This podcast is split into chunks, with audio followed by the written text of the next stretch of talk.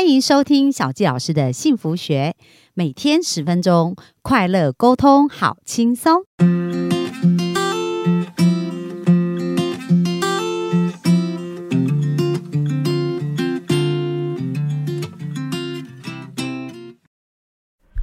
欢迎收听小纪老师的幸福学，很开心又在空中跟大家见面。本周我们聊的是职场关系，那今天呢，我们介绍的叫《关键决胜力》这本书。本周我们都一直在谈论这个曾董事长，他真的非常的有智慧哦。在他主导一家公司的时候呢，不仅他自己有很快速的成长，公司呢在业绩还有整个员工上面人数的提升，跟整个业绩的整体表现都有非常巨大幅度的一个成长哦。那在我看这本书的时候，我就越来越能够理解为什么，因为在曾董事长在带领这个团队的时候，真的是非常的有智慧。那今天呢，想要跟大家分享的这一篇叫做《思维的高度、宽度、深度决定你是经理或 CEO》。我想，如果让大家选择啊，在这个职务上，你要扮演什么角色？你是想要扮演一般的员工，还是想要成为经理，还是希望有机会成为一个 CEO 呢？那我想，人都是希望有机会往上爬的。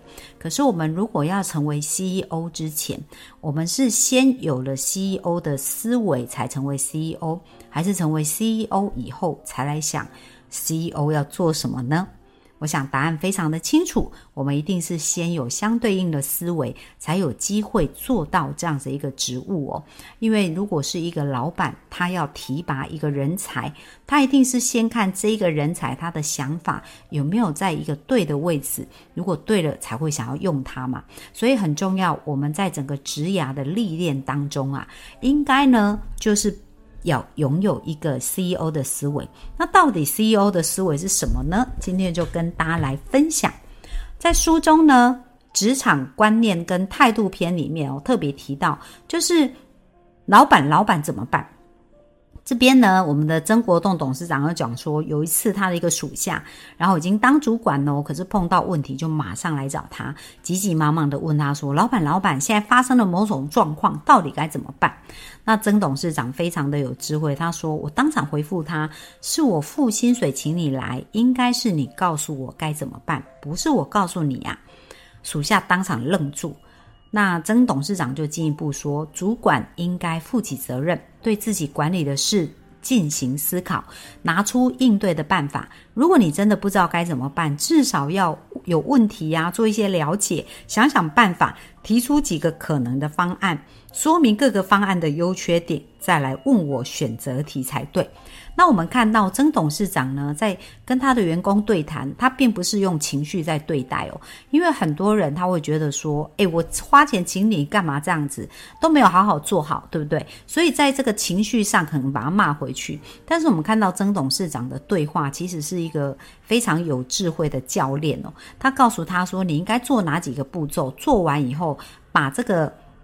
问题变成一个选择题，所以你要先收集资料，然后去做可能的分析，把优缺点做好。所以已经有给他步骤，也给他方向了。然后接下来经过这样的指点，果然这个人呢，他的潜力就被逼出来了，然后就开始思考了一些方案。那带着这些方案来找。董事长的时候，曾董事长说：“嗯，我觉得还是有可以再深入思考的地方。然后你可以再思考一下哪一些方案的优缺点在哪里，建议你朝那个方向去思考。那后来呢，他经过评估，就选择了一个来问董事长说：‘老板这样做好不好？’那这就是是非题喽。所以这时候曾董事长觉得非常不错，于是他说：‘你的意见我大部分同意。’因为你已经考虑的很清楚了，但在某一些地方，我还是有一些小幅修正。最后属下的紧急状况就顺利解除了。那在这段对话当中，它虽然非常的简单哦，不过小纪老师呢很想要回馈一下，因为在我做一对一咨询的案例啊，将近六百场的咨询案例当中，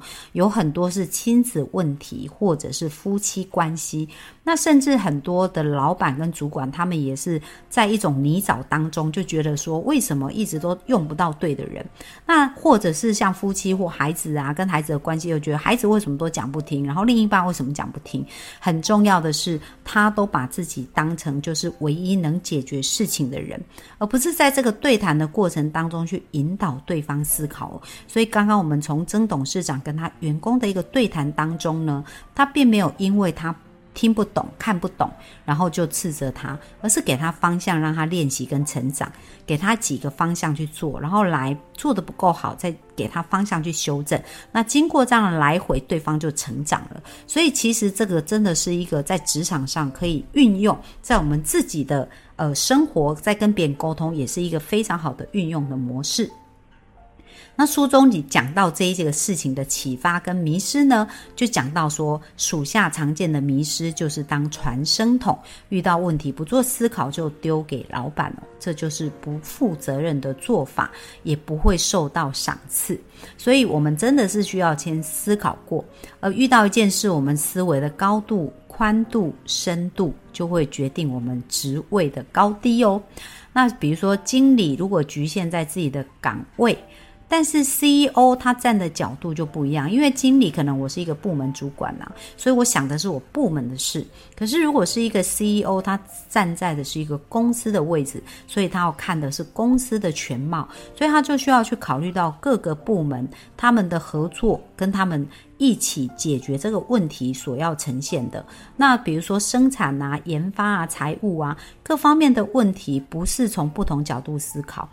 而已，就各自有一个想法而已，而是要从这当中去统合出最佳的解决方案。比如说，我们以前常常见到的啊，就采购而言，如果他讲想要降低价格，他是不是买量越大越好，它的价格就降低？可是就公司的仓管而言，如果量很大，这个。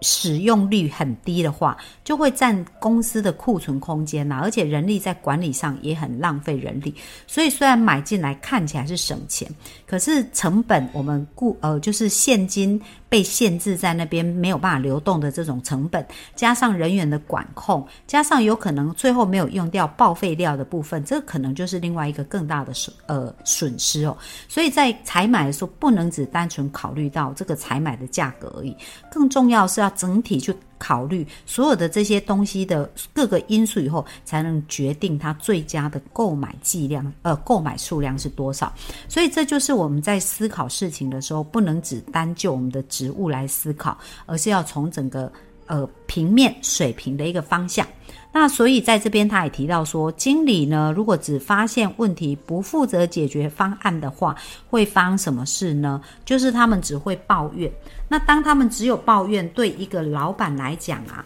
你会想要用这样的员工吗？就是只提出问题而不解决问题。说实在的，你应该是需要看到这个问题怎么被解决，所以同时带着一个解决建议方案来，而不是只把问题丢给老板哦。像以前我在工作的时候，我就会常常把我自己当成是老板。然后我就想，如果我是老板，我想要看到什么样的结果？那我记得我以前刚进在竹科工作的时候，我刚进去只是在行销部的一个助理。那当我呢在担任行销部的助理，有一次我们接到一个客户的订单，可是生产部说他呃人手不够，无法排单排出来。那当然，我就我行销部的立场，如果我只是一个助理，我会想说，那这又不是我的问题。可是呢，如果我站在公司老板的立场，如果各位你是公司老板，你希望这个订单顺利的出货吗？当然是啊，所以我就想，好，如果我要让这个订单顺利的出货，那我是不是要去了解各部门所发生的一些问题，然后居中协助去协调，让这些事情可以顺利的产生？所以后来我就到生产部去了解他们遇到的瓶颈是什么。后来我发现，哦，原来是他们的原物料不够。那这些原物料我又去协助，就是在我们的其他的部门生产。呃，就是我们的采买部门里面有没有办法紧急用料的一个方式，让这一些部分可以采买进来。然后呢，当他们生产人力不够的时候，我就用我自己的时间去协助他们一起完成这件事情。那后来我们这个案子呢，就是提，就是按照客户的要求，能够在客户希望准时的时间出。去出货。那各位你看哦，当我用这样的思维跟用这样的想法去做这样跨部门的沟通跟思考的过程当中，学习最多的是谁？当然是我啊！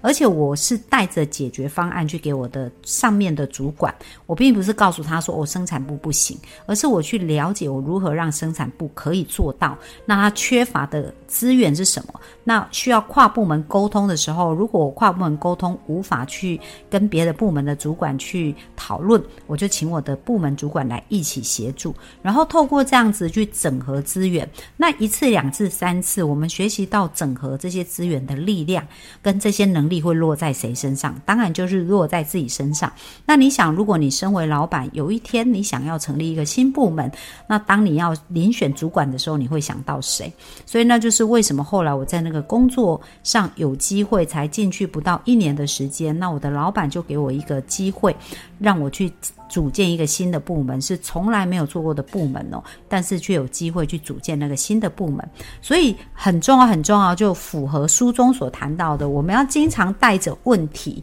还有解决方案去找我们的主管或老板，而不是把问题呈现给他们。那接下来他讲到说，经理是浅碟思考，CEO 是深度思考，这是什么意思呢？就是说，经理他可能只是想说，哎，这个问问题在未来的半年啊、一年后啊会。会发生什么事情？就是当前的问题把它解决掉，可是没有想到在未来半年、一年后会再会不会再发生，要如何防范哦？可是呢，对 CEO 而言，它不是解决现在的问题点，而是从源头管理。到底这件事情要如何从源头去解决，才不会重复浪费人力跟资源？然后另外呢，他还讲到经理呢，如果是单点思考，CEO 就要有水平思考能力。所谓单点思考呢，在这边讲到说，就是业务经理可能只想到业务。多分一点奖金，那就会刺激他们多跑一点业务。可是 CEO 呢，就要顾虑到这件事对公司整个营运层面的影响，各部门的意见是如何，这样是不是公平？如果大家奖金都提高，公司会不会亏本？所以是不是思考的点是不一样了？所以他是平面去思考，水平的思考，各个跨部门的需求重点全部都要平衡，而不是只是单一的部门他们想要什么就是什么。然后，另外这边也讲到说，经理解决眼前的问题，可是 CEO 要去解决周围及根本的问题，所以他常常要去发掘问题背后的问题。真正呢，我们要解决啊，就是源头管理。比如说呢，在市场竞争呢，可能会分析出竞争者库存太多，只是暂时性的低价抛售。哦，就当你看到这个市场上有一些价格呢，甚至卖的比较低，然后竞争者就去搭售整批交易的这个因素，不是马上我们就降低单价去出售，而是要分析整个局势、整个情况，最后才来决定我们公司应该用什么样的对策来做，然后是用什么应应方案。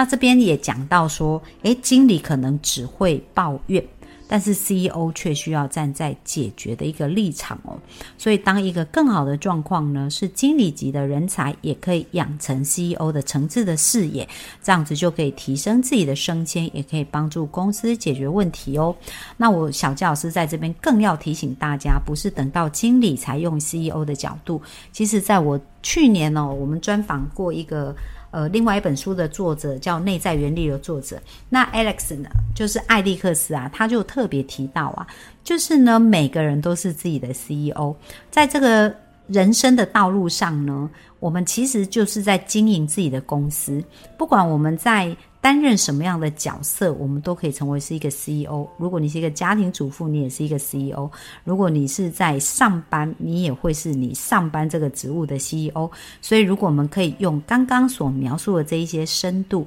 跟带着解决方案，就是不止发现问题，而而且可以带着解决方案来去。